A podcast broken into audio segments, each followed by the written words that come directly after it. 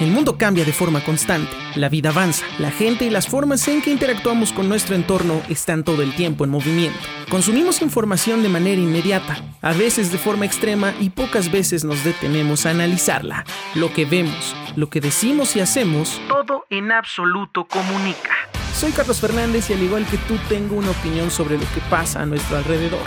Acompáñame a descubrir cómo la comunicación es y será el centro de todo lo que nos mueve. Bienvenidos a Videns. Comenzamos.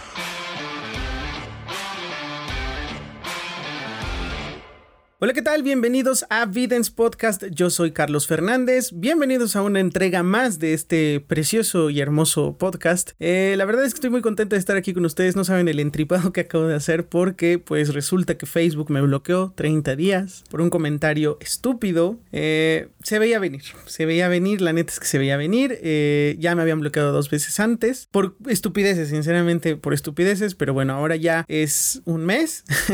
Tuve que crear otro perfil para poder seguir publicando el podcast en la página y todo. Es un desmadre, pero bueno, yo espero que todo siga normal. Eh, ahorita todavía falta configurar algunas cosas para que pueda seguir publicando, pero ah, las normas comunitarias de Facebook son un dolor de cabeza terriblemente. Y voy a investigar un poco más sobre el tema y les prometo que vamos a hacer un capítulo especial sobre las normas tan estúpidas y la forma de actuar que tiene Facebook respecto a muchas cosas que suceden en su plataforma y que eh, por un comentario imbécil te terminan bloqueando hasta un mes. Ya abordaremos ese tema con mayor amplitud en otro momento, pero de momento pues vamos a, hablar de otras cosas en este capítulo.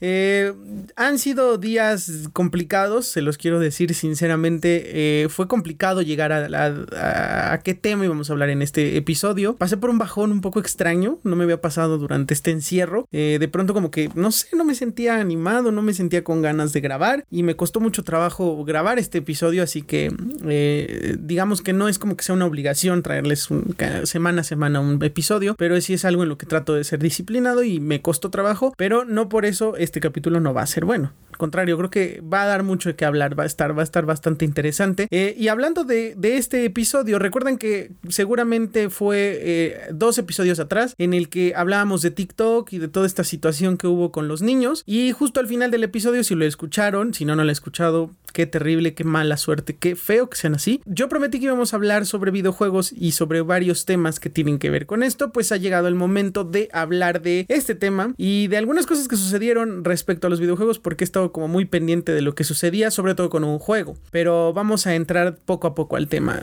La tecnología, como todos sabemos, evoluciona a la par de la sociedad o por lo menos así tendría que ser, porque nosotros como sociedad buscamos adaptarnos a estos nuevos avances y aplicarlos en nuestra vida diaria. Tan es así que lo que me sucedió con, mi perfil de Facebook personal es una muestra de cómo la tecnología y la sociedad intentan trabajar de forma conjunta para evitar muchas cuestiones que hoy suceden y en muchas de estas revolución tecnológica y social pues la ideología de género, la equidad, la igualdad y todas estas situaciones que tienen que ver con el valor de las personas pues se ha visto mucho más en tendencia, se ha puesto en la mesa, se ha debatido, se ha llegado a muchos acuerdos con tal de que pues la sociedad eh, aprenda a, ser más abierta, eh, que se elimine de, de, a poco la pues la intolerancia sobre ciertos temas. Y uno de ellos es la ideología de género y la representación femenina en nuestros días. Es cierto que eh, últimamente y en los últimos años ha habido una batalla campal por parte de las mujeres por ese reconocimiento que ellas necesitan y es muy lógico y creo que no me quita nada ni nos quita a nadie nada aceptar que es importante que las mujeres tengan una representación real de lo que son. Y no es que me esté poniendo del lado de las feministas o de las feminazis, porque hay un feminismo bien entendido que tiene muy claros sus objetivos, pero hay otro que definitivamente no tiene idea de lo que es el feminismo y solamente buscan ah, detonar y hacer comentarios incendiarios porque creen que de eso se trata eh, ser feminista. Yo sí me he mantenido muy al margen de esos temas, pero creo que en este momento vale la pena abordarlo y voy a tratar de ser muy respetuoso con lo que diga porque hay, eh, sé que es un tema delicado, sé que es un tema que eh, divide muchas opiniones y no busco meterme en broncas de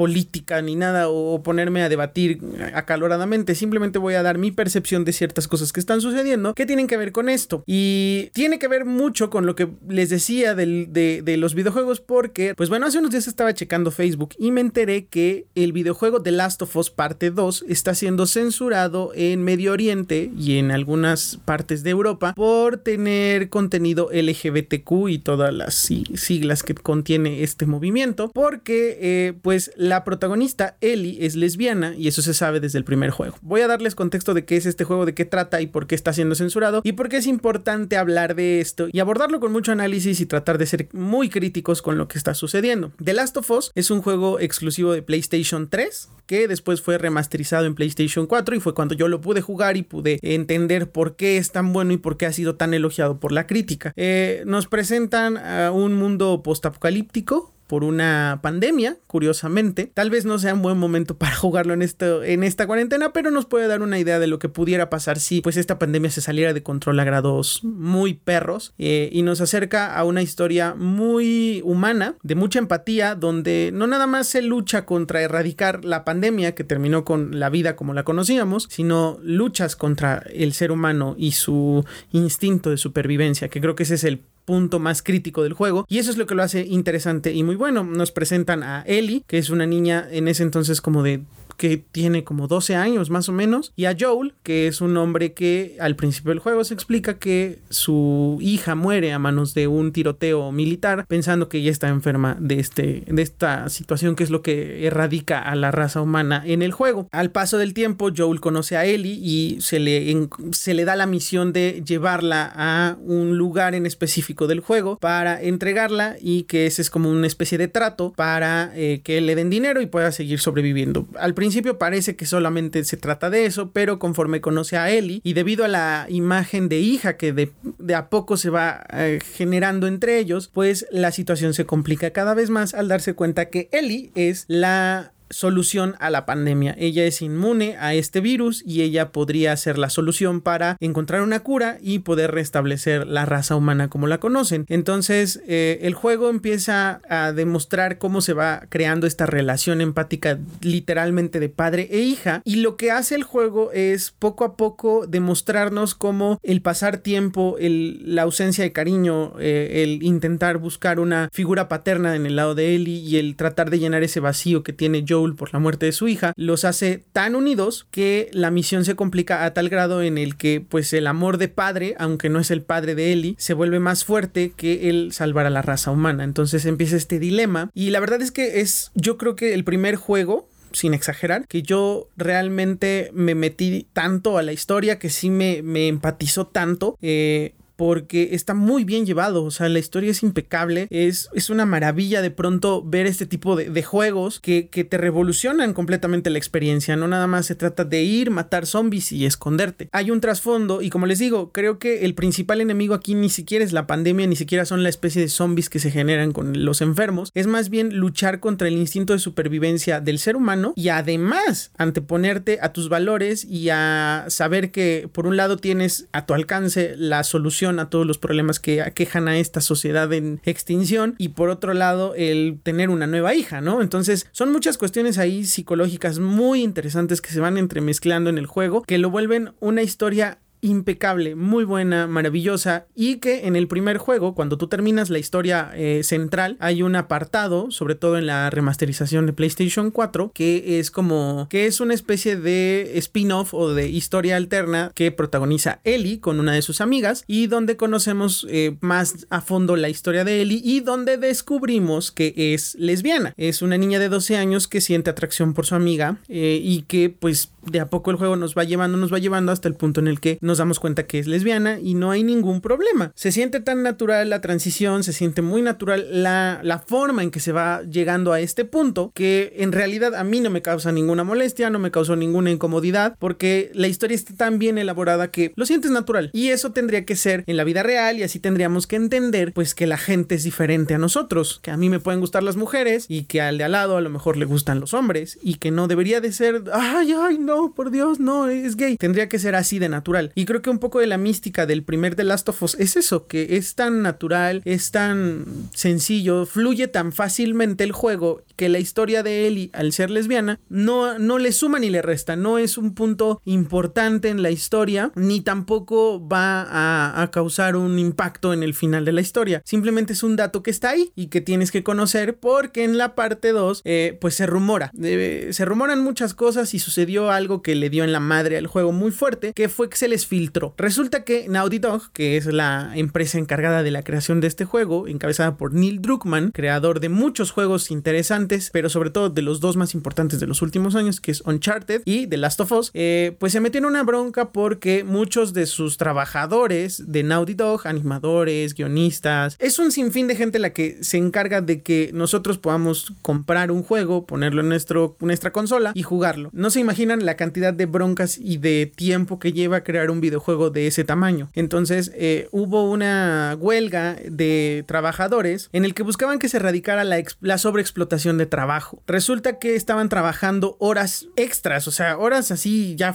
inhumanas en las que pues simplemente la gente ya no podía continuar y el pago no era suficiente para poder eh, subsistir. Entonces esto empezó a hacer mucho escándalo dentro de la corporación y algunos animadores solicitaban pues que se les subiera el sueldo porque pues estaban trabajando de manera inhumana, lo que ocasionó que Neil Druckmann se metiera en muchas broncas y pues hiciera como caso omiso a estas solicitudes, por lo que uno de sus trabajadores enojado decidió filtrar muchas partes importantes del juego que no vamos a mencionar aquí porque seguramente si hay gente que es fan de este videojuego y está esperando y está emocionado con que en junio ya lo va a poder jugar, eh, pues no quisiera arruinarle la sorpresa, aunque pues ya es casi de conocimiento universal, toda la gente sabe lo que se supone que va a pasar. Y hubo mucho escándalo, no tanto porque se haya filtrado parte del juego, sino porque hay unas partes importantes supuestamente de la historia que se filtraron que fueron los que escandalizaron a todos los fans y mostró otra vez ese lado tóxico de intolerancia que tiene mucha gente que es fanática a los videojuegos. Se estaba rumorando, esto sí lo tengo que decir porque es algo que se manejó y que incluso ya se desmintió, así que no es spoiler. Se estaba manejando que un personaje mujer del juego de la parte 2 eh, es, era transexual, que a Ellie en esta segunda parte del juego la iba a perseguir un grupo eh, xenófobo que estaba en contra de que ella fuera lesbiana y que estaba buscando eh, instaurar una ideología donde se aceptara a los transgéneros. O sea, olvídense de la historia magnífica que les acabo de contar del primer juego, que es maravillosa. O sea, realmente si ustedes tienen la oportunidad de jugar Last of Us en PlayStation 4 o en PlayStation 3, aunque no sean fans de Sony, porque puta madre, hoy también eso les molesta,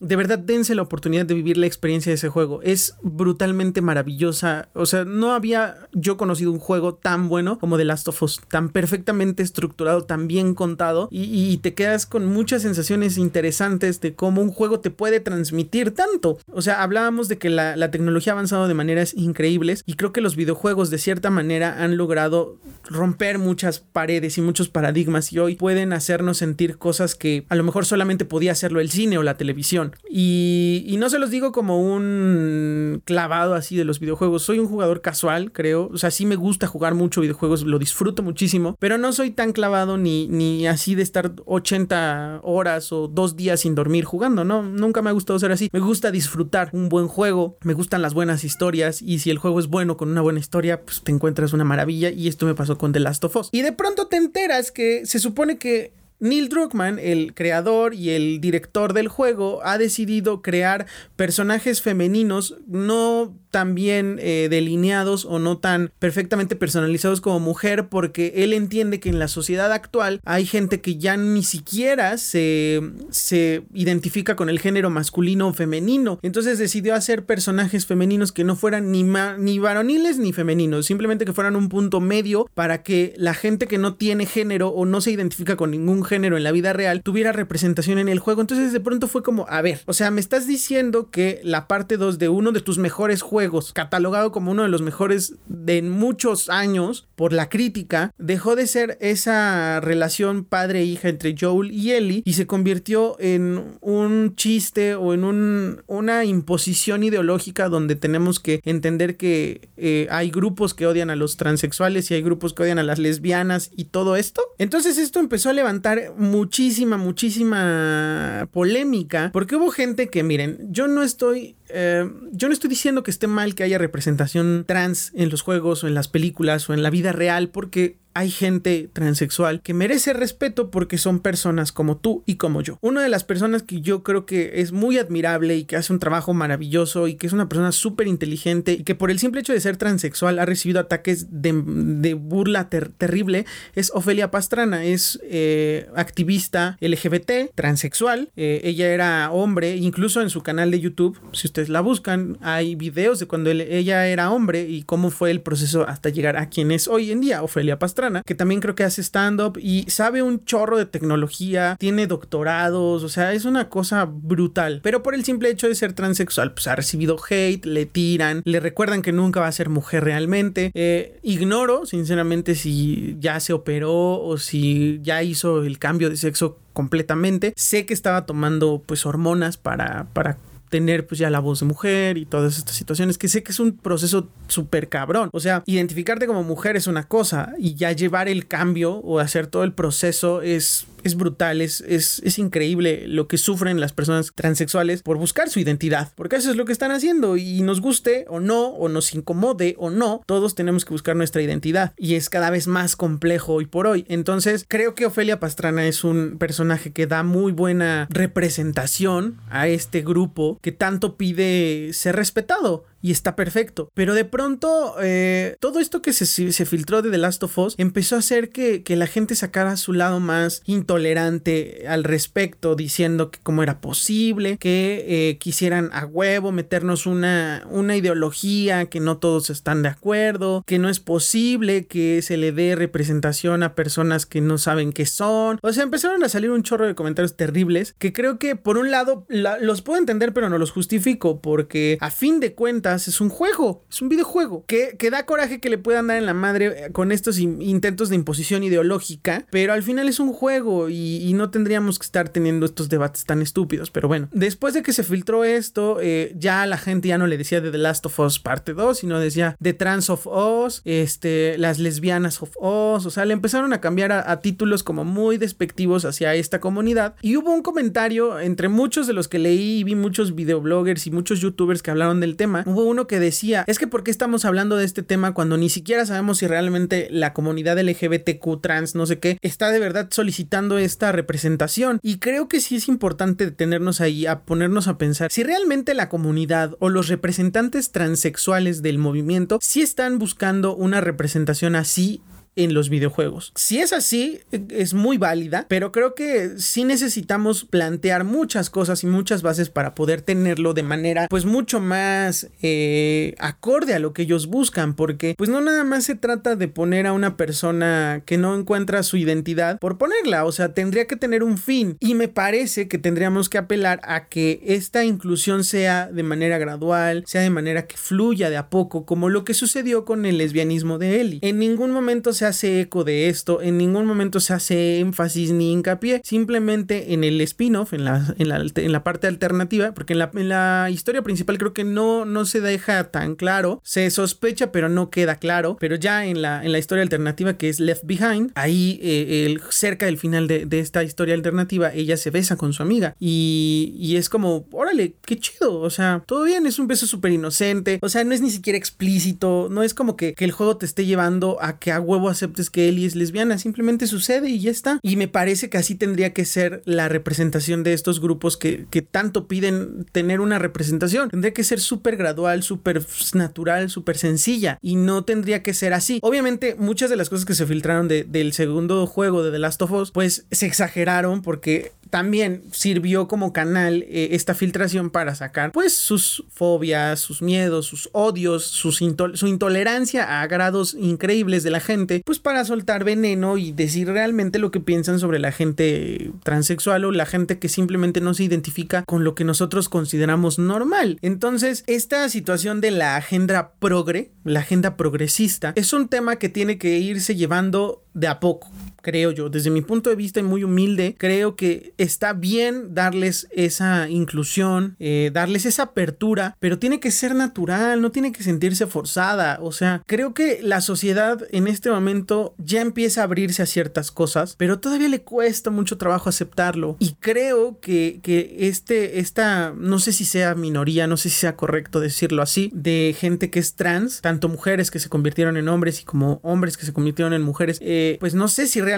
quieren una representación así, tan de golpe, tan tan sin cimentarla, tan sin investigarla. O sea, creo que valdría más la pena que si realmente la gente que hace videojuegos o que crea cosas como series, películas y demás, realmente aterrizara y bajara al nivel de ellos, o sea, se, se se pararan de tú a tú con ellos para conocer cómo piensan, qué es lo que buscan, cuál es la finalidad de ser representados en un, en un videojuego, en una serie o como sea, y cómo quieren ser representados, porque para mí sería muy fácil decirles, y a lo mejor aquí sí voy a ser muy exagerado, eh, que el Capi, por ejemplo, se está burlando de la gente transexual porque es un hombre con una peluca, y cualquier gente ignorante o con muy poca información realmente va a pensar, ah, no mames, es que así son los trans, pinches bichos raros, y no es así. Control Z es una serie de Netflix que estrenó hace un par de días, que no he tenido la oportunidad de verla, tengo ganas de verla, eh, se toca el tema de, la, de, las personas trans y una mujer que es trans en la serie se confirmó en días pasados que en, la vida real sí es una mujer trans. Entonces creo que por ese lado una persona que sufre, que, es atacada por su condición, eh, es un buen inicio para entender lo que realmente sufren por convertirse y por lo que les decía, o sea, es un proceso tan doloroso el llegar a sentir que formas parte de algo. O sea, yo nací hombre y que, por ejemplo, de, en algún momento me diera cuenta que yo en realidad debí de haber sido mujer. Y en el momento en el que yo decido transformarme para ser mujer, todo lo que se sufre, todo lo que tienes que hacer, todos los químicos, todas las medicinas, todos los procesos psicológicos que tienes que someterte para, para poder sentirte pleno y sentirte identificado es brutal. Y creo que es necesario conocer más a fondo la historia de estos personajes para poder darles una representación digna, como se la merecen. No una caricatura, no una burla. Pasó con Ellie, o sea, creo que el, lesbianismo a los 12 años sí existe porque hay niñas que, se descubren rápidamente, como también hay niños que se descubren rápidamente como homosexuales y no está, no está mal, no pasa nada, no, son, no, se, no fueron pervertidos por nadie. Es tu naturaleza y es tu forma de entender tu vida. Y creo que para darle una representación digna a este, a este sector de la sociedad que sufre a diario, necesitamos conocerla más, tener apertura para conocer su pensamiento, su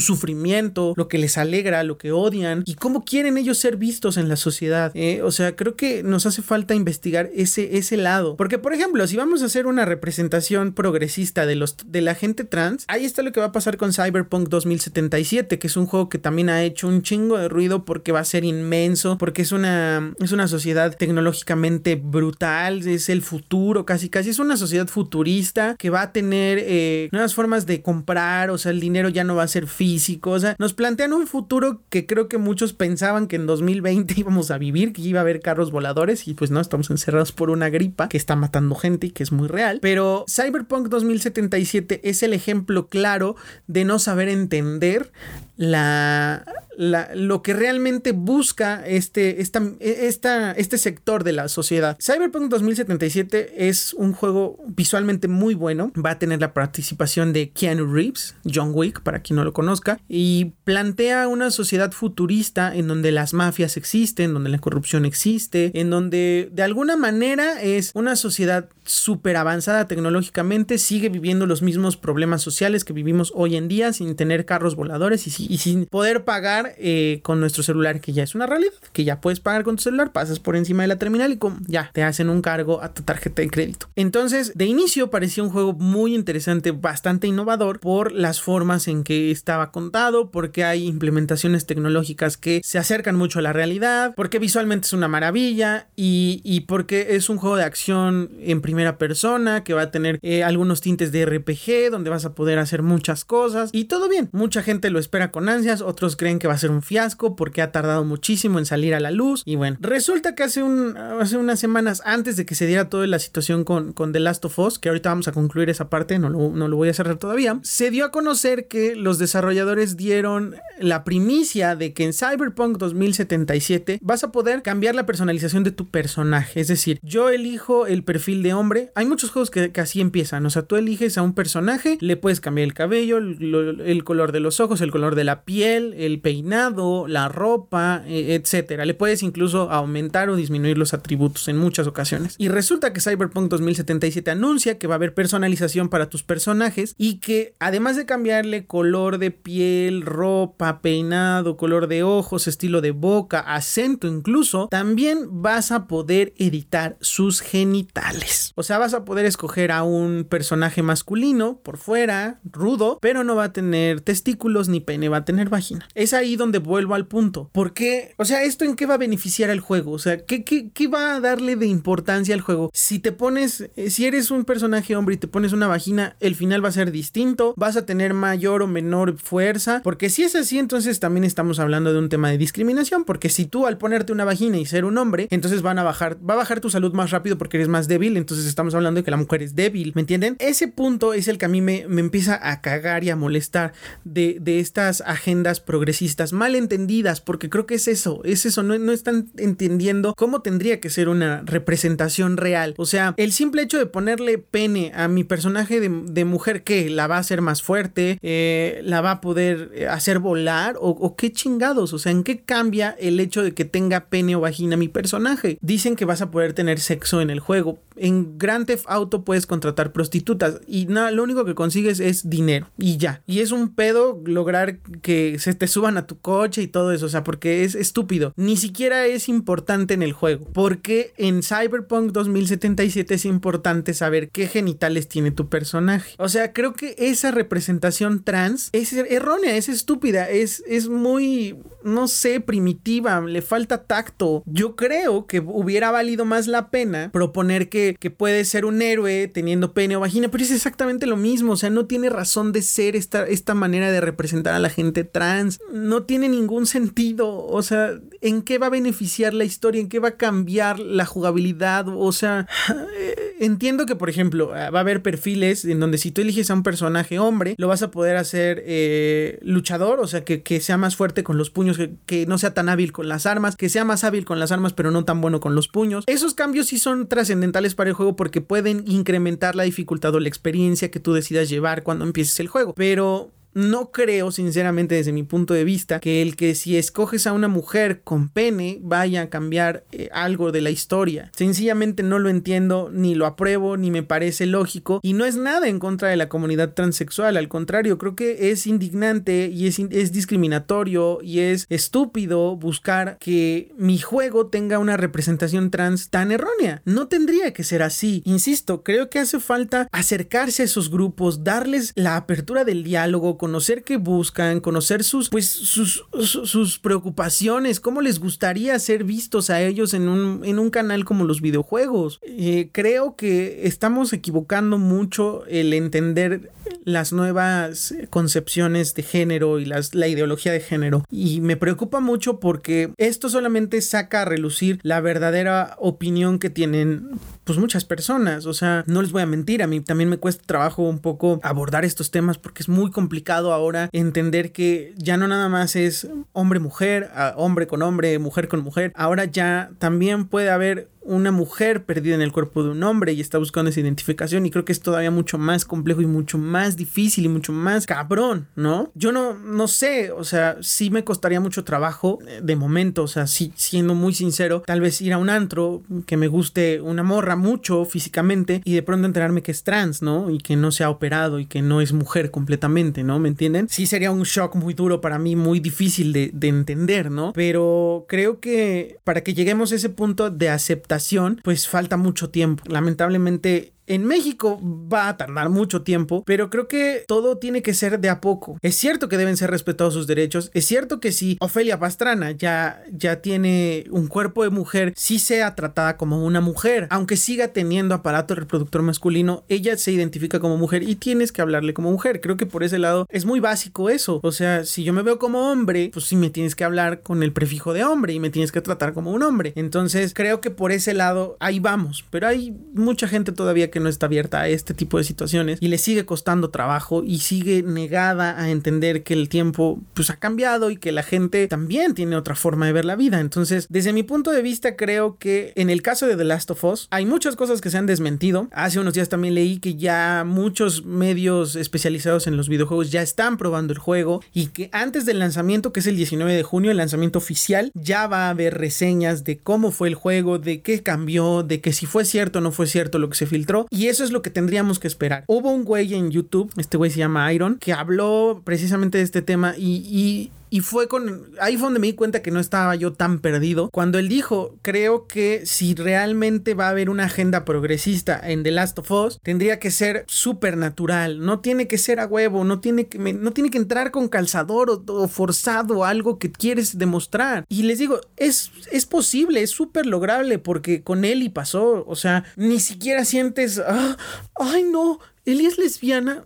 No, porque es súper natural, porque pasa, es espontáneo. Ni siquiera el juego te prepara para eso. Y creo que así tendrían que ser todos los procesos de, de, de representar a todas estas comunidades que tanta, que tanta luz necesitan para que empiecen a ser respetados, para que sean tomados en cuenta y porque también tienen una historia que contar. Creo que me gustaría a mí ver tal vez una historia en los videojuegos, en el que quieran. Eh, a lo mejor un protagonista que comienza siendo mujer y se termina convirtiendo en hombre, porque así lo pide el juego porque la historia tiene una razón de ser, ¿me entienden? O sea, creo que por ese lado habría muchos, muchos, muchos nichos que explorar para llegar a una buena representación, pero no creo que sea eh, ni siquiera benéfico para, para la comunidad de pronto verse representados como una mujer eh, súper mamada, así como pusieron a, la, a, una de las villanas de The Last of Us Parte 2, que por el simple hecho de que pare o sea, incluso hasta le dijeron que se parecía a She-Hulk, eh, que es la, no sé si es prima de Hulk, que es este, literalmente es Hulk en mujer, o sea, super mamada, pero con cuerpo de mujer. Así le decían a este personaje She-Hulk porque se aseguraba por todos los medios que era transexual y ya dijeron que no es transexual. No han desmentido el hecho de que los personajes femeninos están definidos como, como cisgéneros o como que no tienen un género, pero me parece estúpido y me parece absurdo pensar que es cierto, porque en los trailers de, de The Last of Us 2 queda muy claro quién es mujer y quién es hombre, entonces creo que por ese lado también exageraron un chingo con lo que dijeron. Y si tú eres de los que vio los spoilers y,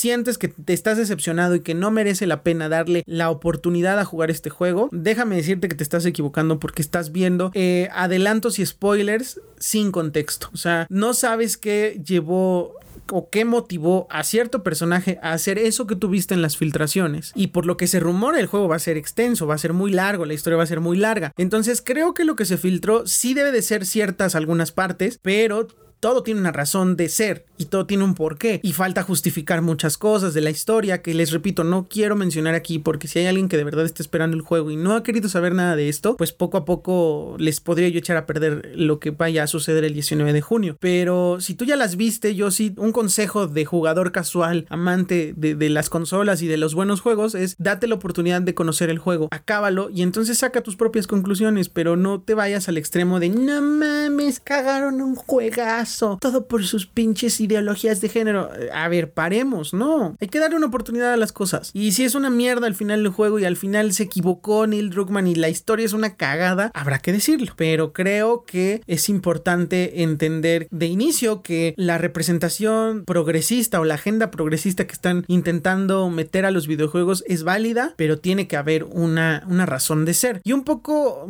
cambiando el giro, pero siguiendo en el mismo, sobre el mismo tema, hay que entender ciertas cosas que están sucediendo en los videojuegos, como lo es la sexualización de las mujeres contra los roles de poder real de los videojuegos, sobre todo con los personajes de las mujeres. Leía hace también un par de semanas que hubo una polémica con Mortal Kombat. Mortal Kombat es uno de los juegos de, peleas más famosos del mundo, más violentos y más conocidos por todo el mundo. Entró en una polémica porque ellos tenían o tienen un par de, de personajes que era Kitana creo y había otra que son una especie como de ninja no sé si ubiquen a Mai Shirunai de, de King of Fighters, que es la esposa de Andy Bogart, que es una mujer con unos senos enormes y está casi desnuda peleando, muy parecidas a ella, pero en plan mucho más eh, violento y sangriento. Resulta que hubo muchas quejas de varias jugadoras al decir que muchos de los cuerpos de los, de los personajes femeninos de Mortal Kombat estaban exagerados, tenían unas boobies inmensas, unas nalgas eh, enormes y hubo como mucha incomodidad por parte de las mujeres porque pues les parecía como que un objeto eh, sexual, o sea que no se veía que, que los jugadores hombres escogían a Kitana, por ejemplo, porque se veía buena y no porque realmente tuviera un poder importante. Entonces, esto tiene que ver un poco con la escuela que tiene de Dora Life, que es un juego también japonés, donde eh, salía el juego de peleas con la, la clásica estudiante de bachiller o secundaria de Japón,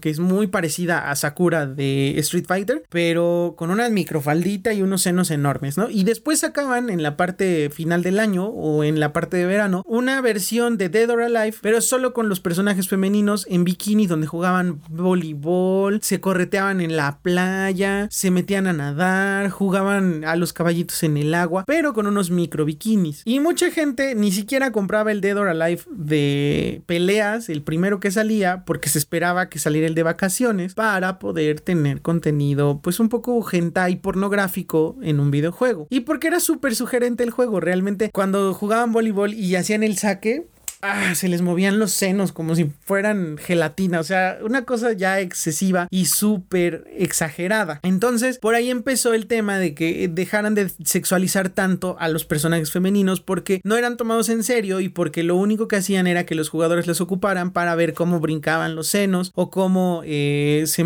animaban las nalgas de, las, de los personajes. Pasó también con Street Fighter V, aquel fiasco que hizo Capcom, que lo entregó incompleto. Había un personaje que era una no recuerdo cómo se llamaba, que cuando estaba en posición de guardia, ya saben que están así como bailando duranguense, al momento de estar esperando a la batalla, al, moverse así como con brinquitos en posición de guardia, los senos de, esta, de este personaje rebotaban así como locos. Con el simple hecho de hacer un movimiento así súper sencillo, los senos le rebotaban. Entonces hubo muchas quejas, incluso de hombres en ese momento, donde decían es exagerado el movimiento. Hicieron una modificación en el juego, mandaron un parche digital donde ya no era tan exagerado el movimiento. Entonces, estos pequeñas cosas que a lo mejor son exageraciones van a decir, no mames, ¿cómo es posible? Son muy reales. Y últimamente pasó con Resident Evil 2 y 3. El remake de este juego clásico de supervivencia, de igual un, un virus que ataca a la ciudad, tuvo su renacimiento con el remake de estos dos juegos. El primero fue Resident Evil 2, en donde son dos personajes, son dos historias, es el de una mujer y el de un hombre. Eh, si me está escuchando mi amiga Daniela me va a putear porque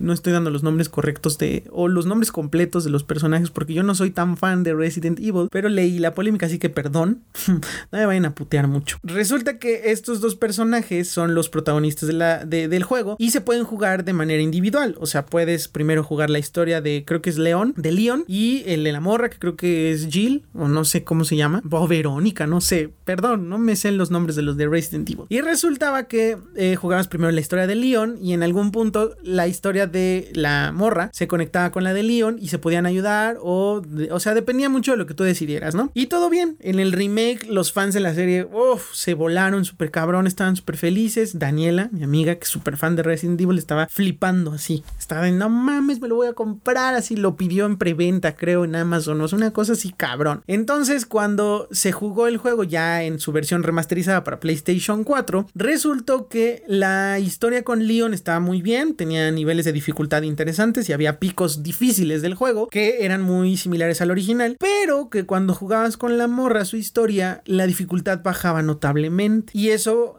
ofendió y molestó a muchos jugadores y sobre todo a muchas videojugadoras al decir que tal parece que Capcom, la empresa encargada de crear este juego y de distribuirlo, había bajado a propósito la dificultad en la parte de la historia de la mujer porque seguían pensando que un personaje femenino no era tan poderoso como uno masculino. Entonces me parece que también se hizo un parche, arreglaron el juego y lo dejaron a la misma dificultad que la de Leon. Y eso pues habla muy mal de la gente que hace videojuegos porque seguimos pensando que la mujer es débil, cuando a lo mejor no tiene nada que ver, pero creo que vale la pena mencionarlo. Eh, ellas dan vida y el proceso para dar vida de una mujer es, yo creo que ningún hombre estaría capacitado para poder soportarlo. Y entonces, eh, por ese mínimo detalle, por ese pequeño detalle que se les pasó, me parece que una mujer es mucho más fuerte que un hombre en muchas ocasiones. Y si era como una falta de respeto, como menospreciar a las mujeres por el simple hecho de pensar de que no son fuertes, ¿no? Y me parece que en, de, en Resident Evil 3, que también protagoniza una mujer, que es Jill Valentine, ahí sí es Jill Valentine, en la versión de PlayStation 1, que tiene muchos años, el personaje salía con una minifalda y un mini top, así que nada más le tapaba la mitad de las boobies y hasta arriba de la rodilla, casi a la mitad del muslo la minifalda, y así andaba corriendo por la ciudad en la noche matando zombies. El personaje, pues en ese entonces era, esa era la sexualización que se veía y muchos lo pasamos por alto. Con el remake se da a conocer que las primeras imágenes del juego, eh, Jill Valentine no tiene ese vestuario original, el del top y el de la minifalda. Lleva un pantalón de mezclilla y una playera un poco más holgada porque se dieron cuenta que estaba demasiado sexualizado el personaje de Jill porque ella es una especie de detective o policía que está armada y que cómo es posible que eh, ande matando zombies y corriendo por la ciudad en minifalda y mini top. Entonces decidieron cambiar por completo el vestuario para que no se viera sexualizada porque aparte sí tenía unas boobies enormes y unas piernas inmensas y sí era como la fantasía enferma de muchos jugadores y decidieron darle un aspecto mucho más realista, mucho menos sexualizado y ya después creo que sí estaban vendiendo por por eh, como una especie de bonus el vestuario original de la minifalda y del top y mucha gente lo aceptó y dijo que chido está bien sí me parece un poco exagerado que una detective mata zombies ande en minifalda y mini top corriendo por, por Raccoon City que es la, la ciudad donde se da este, este videojuego entonces sí ha habido casos de sexualización muy claros que incluso creo que el de Dino Crisis, que también es un juego de PlayStation 1 y PlayStation 2 que ya no se ha remasterizado y que mucha gente lo pide, también de Capcom, tenía una mujer protagonista y sí súper sexualizada. Entonces creo que en los últimos años ha habido un cambio en ese sentido. Tengo la oportunidad de haber jugado Gears of War 5, que no me encantó. El final me parece muy abrupto, como que es querer seguir sacando más y más capítulos y no llegan a nada. Y Gears of War 5 creo que es un ejemplo claro junto con Horizon Zero Dawn de que una mujer puede protagonizar un juego sin ningún problema y no cambia en absoluto el desarrollo de este. También está Lara Croft con Tomb Raider, que es una busca tesoros, que nunca he podido jugar su juego y que me han recomendado mucho los dos últimos que salieron para Xbox y para PlayStation 4, que también tengo muchas ganas de jugarlos porque se dicen que se parece mucho al Uncharted y a mí Uncharted me parece un muy buen juego. Eh, y Lara Croft creo que es uno de los principales personajes de mujeres que ha estado a lo largo de la historia de los videojuegos junto con, con los de Resident Evil y que creo que valdría la pena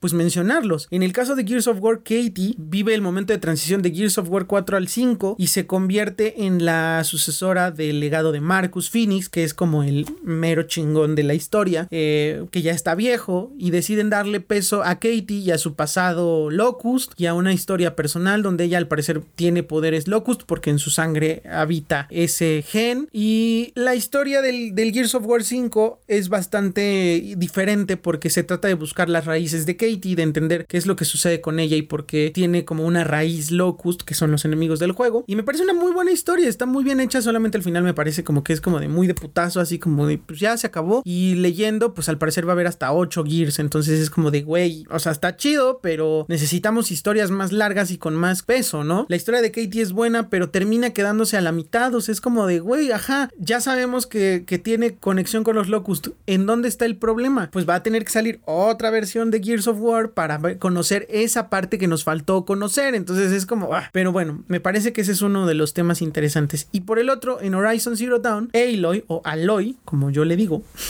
es, la, es la protagonista del juego. Es una niña eh, que no conoce a sus padres, que la adopta un tipo en una tribu y él la entrena y la educa para buscar ser aceptada en la tribu eh, oficial del pueblo. Es como una especie de aldea. Pero eh, en este futuro, porque es una, como una especie de, de futuro distópico en el que la sociedad como que vivió un retroceso a una especie de época prehistórica donde salen a cazar, pero no salen a cazar solamente animales, sino salen a cazar máquinas que son animales. Entonces hay un mamut, pero es un mamut, eh, es un robot y lo tienen que cazar porque ahora la moneda de cambio son las partes del robot. Entonces es un futuro, pero con una sociedad que regresó a sus, a sus orígenes, en donde tiene que salir a cazar y buscar, proveer a su aldea. Y son aldeas, ya ni siquiera son ciudades. Entonces, todos los avances tecnológicos que ellos conocen no los comprenden. Y es como muy extraño de pronto esta mezcla. Y es un juego bastante bueno que estoy jugando ahorita. Que pues Aloy sale a cazar con su arco y su flecha. Y tiene pues armas súper primitivas como la gente, como, como nuestros antepasados. Pero no sale a cazar animales, sale a cazar eh, máquinas. Entonces aquí en este juego la historia es de Aloy que está buscando sus raíces y entender por qué la quieren matar en el juego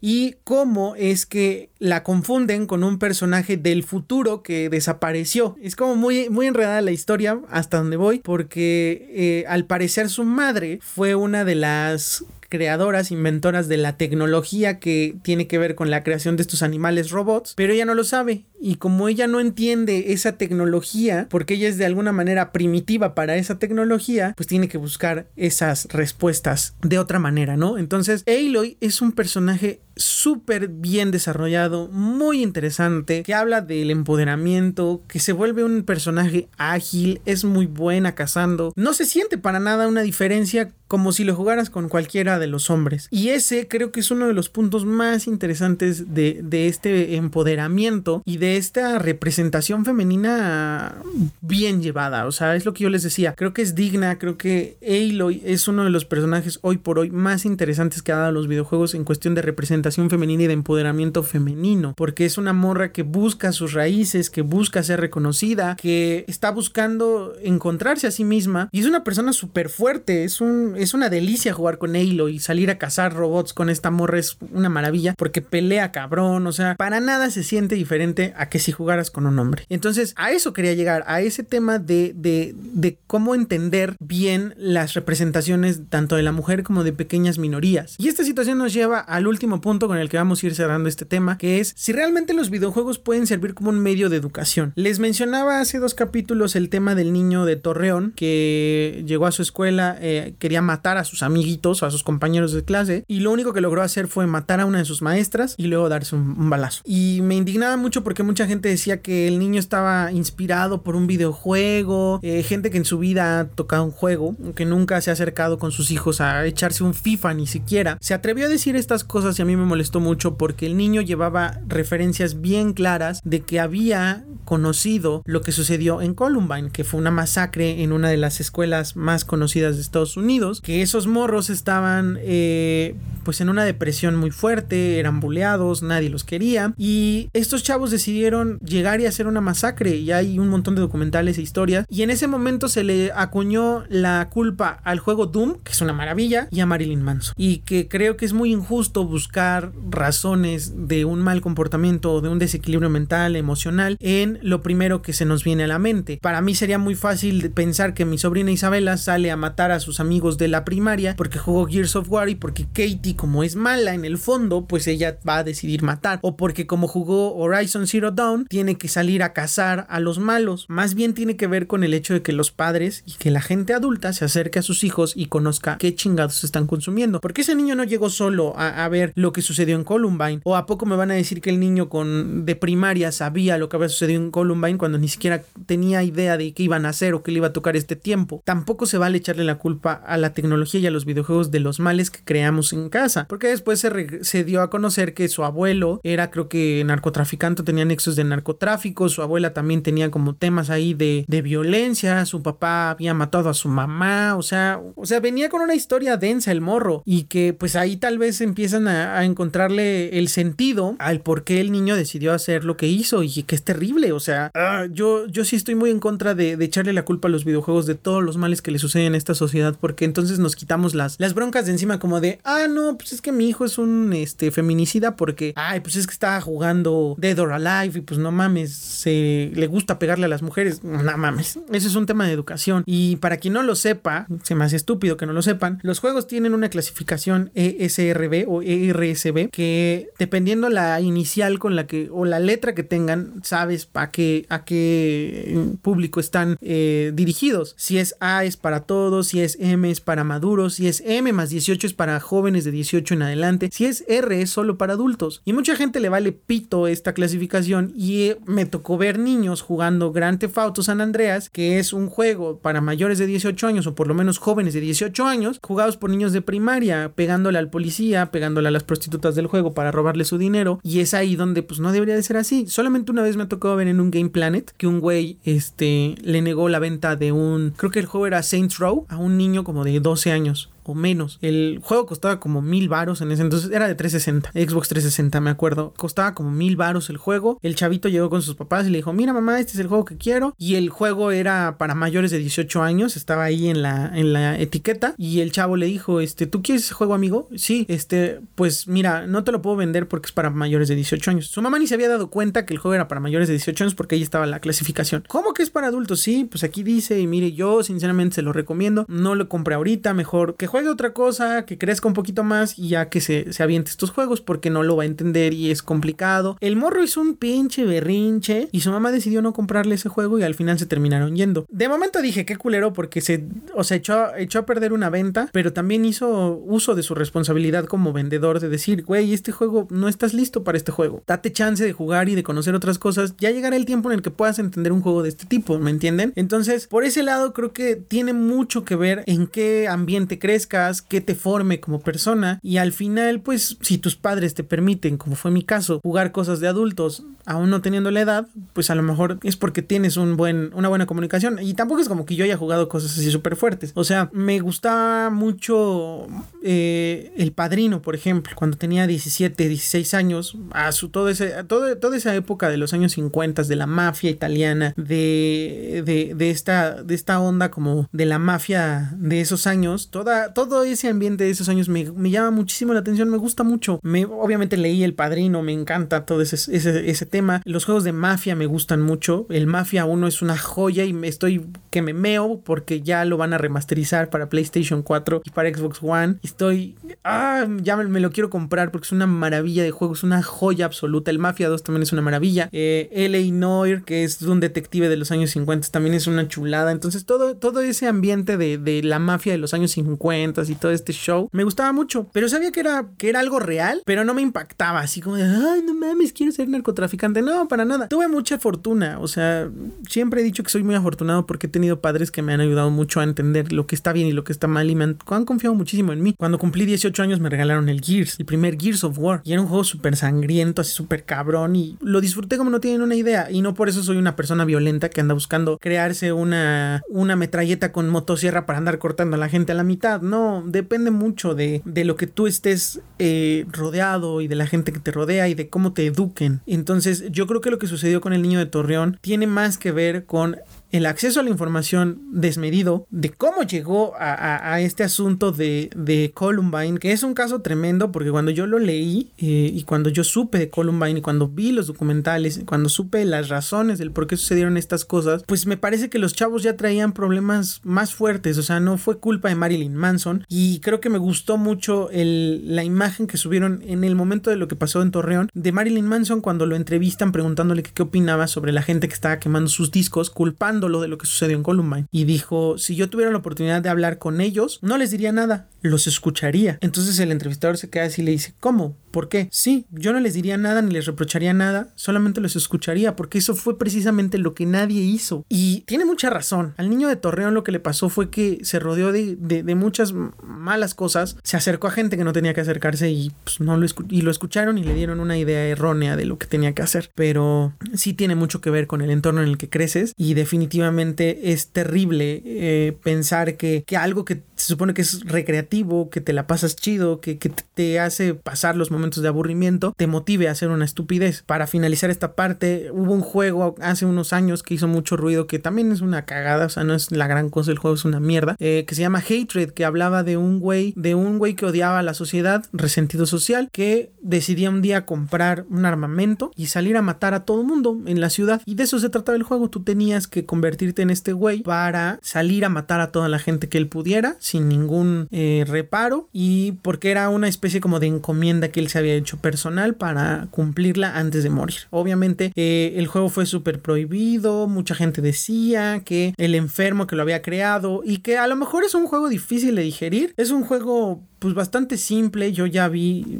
con el, con el tiempo me di cuenta que el, que el juego era bastante pedorro, o sea, era más, fue más el ruido que hizo que por que en realidad es lo que hace el juego. Eh, y al final del juego, el güey termina suicidándose, me parece. Y que de alguna manera, pues el, el estudio se aventó el tiro y se rifó. Porque muchas veces y en casi todos los juegos siempre somos el bueno contra el malo. Y aquí quisieron darle valor al malo para entender que como sociedad no nos gusta que nos pongan en la cara las cosas malas. Nos cuesta trabajo. Entonces funcionó como un buen experimento. No sé si les haya dejado muchos dividendos buenos, pero sí es un tema que mucha gente prefiere obviar. O sea, tampoco estoy diciendo que la gente o los morritos que hoy en día crecieron jugando Fortnite vayan a convertirse en, en asesinos seriales o que quieran crear su propio torneo de Fortnite en la vida real donde todo el mundo se ande matando. Lo único que va a lograr es que se vuelvan huevones y poco productivos y que quieran ser streamers para toda la vida. Pero nada más, no creo que pase nada más con, con Fortnite. Yo últimamente he estado jugando Apex Legends, que es un juego también ahí online, donde tienes que andar matando gente y que el único fin es quedar, ser el último en pie, matar a todo mundo y quedarte al final tú vivo. Entonces solamente así ganas, ¿no? Y me divierte y me entretiene un rato, pero no es mi estilo de juego, no es como mi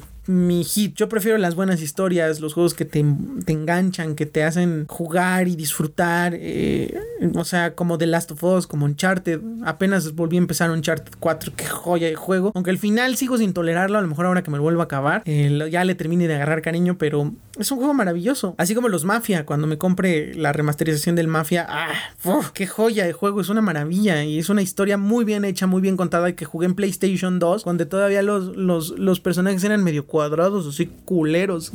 Entonces, ya para finalizar, me parece que falta mucho por aprender de los videojuegos, falta mucho por entender el potencial que tienen estos en la vida real y en la, en la vida cotidiana. Hoy por hoy ya son catalogados como un deporte, algo que en mi vida hubiera imaginado hoy sucede y que creo que es bueno y que va a ser interesante notar cómo va a ir evolucionando esta industria. Yo, se los repito, soy un jugador casual, me gusta jugar eh, de vez en cuando. Antes cuando era más joven y cuando tenía más tiempo y cuando estudiaba, pues obviamente sí me clavaba bien cabrón. Hoy que ya soy un adulto y que tengo que trabajar, pues ya no.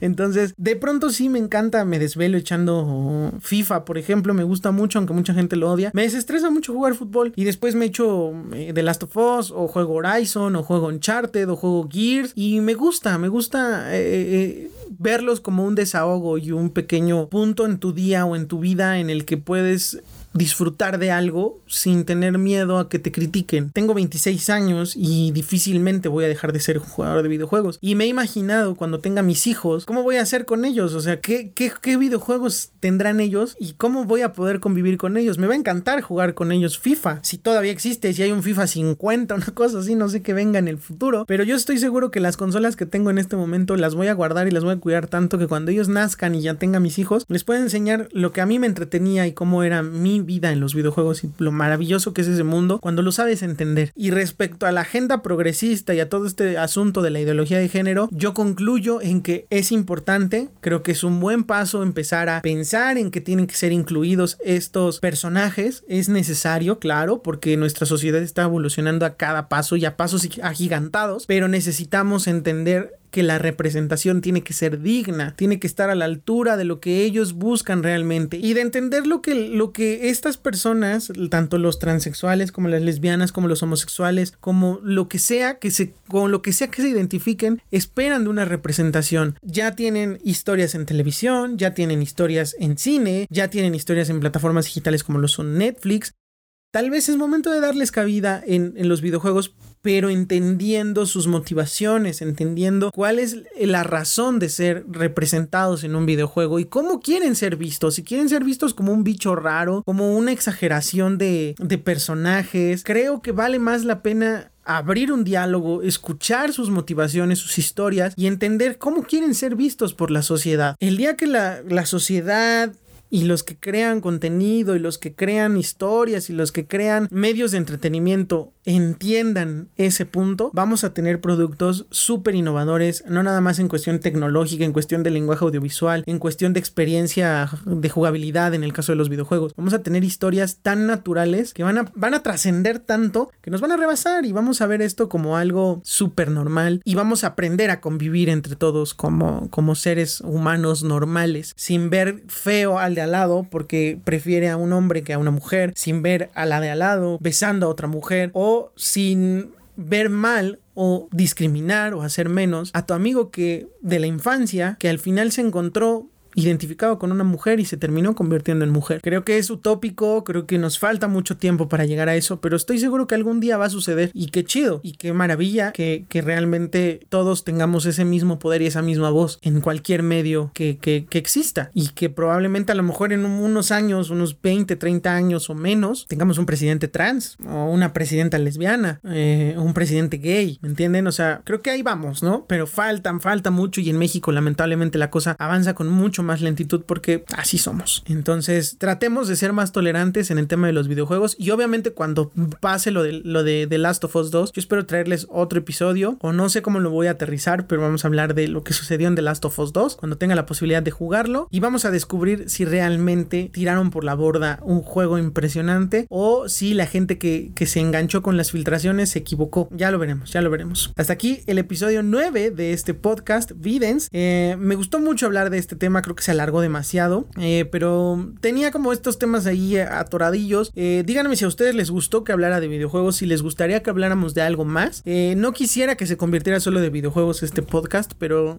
es una buena opción para abordar ciertos temas que no se abordan de manera tan profunda y que si alguien se sintió ofendido por algo que haya dicho o porque no, no tengo tanto conocimiento de ciertos temas, es mi opinión, de antemano una disculpa, pero creo que es muy importante abordar estos temas así como es, desde una experiencia. Obviamente me falta mucho conocimiento en muchos temas, pero sí es importante empezar a abrir diálogos, conocer más allá de lo que, de lo que sabemos y, es importante también eh, no satanizar a los videojuegos de ninguna manera, ni tacharlos de progresistas, ni tacharlos de, de enviados del demonio, ni de nada. Los videojuegos son entretenimiento y hay que entenderlos así siempre. Yo como siempre espero todos sus comentarios, likes, opiniones, lo que sea en la página. Me pueden encontrar como Carlos Fernández o como arroba soy Carlos las tres últimas con mayúscula en Facebook y en Instagram como el tal Carlos FDZ, así todo junto sin mayúsculas. Me encuentran, me dan follow y empezamos a platicar. Ahí pueden ver algunos bytes del podcast, algunos adelantos, algunas cosas que subo. Todo lo que quieran saber ahí están. Eh, me pueden mandar mensaje para platicar y conocernos y saber qué opinan de todos estos episodios y de lo siguiente que vaya a subir a la página. Y no se preocupen, el bloqueo no va a afectar a la página. Yo voy a estar pendiente de todo y voy a seguirles publicando como siempre, como normalmente se hace. Y a lo mejor hasta este mes que voy a estar bloqueado en mi perfil personal, pues me sirva para idear algunas mejoras para esta página y de a poco las vayamos implementando. Va, les mando un abrazo, cuídense mucho y eh, pues jueguen, jueguen The Last of Us, jueguen Resident Evil, jueguen Horizon Zero Dawn, sí, jueguen Gears of War 5, jueguen Doom, jueguen en todo, conozcan y impregnense de este mundo maravilloso de los videojuegos para que no anden diciendo que son unos enviados del demonio o que obligan a los niños a matar gente, no sean tontos, no sean ignorantes,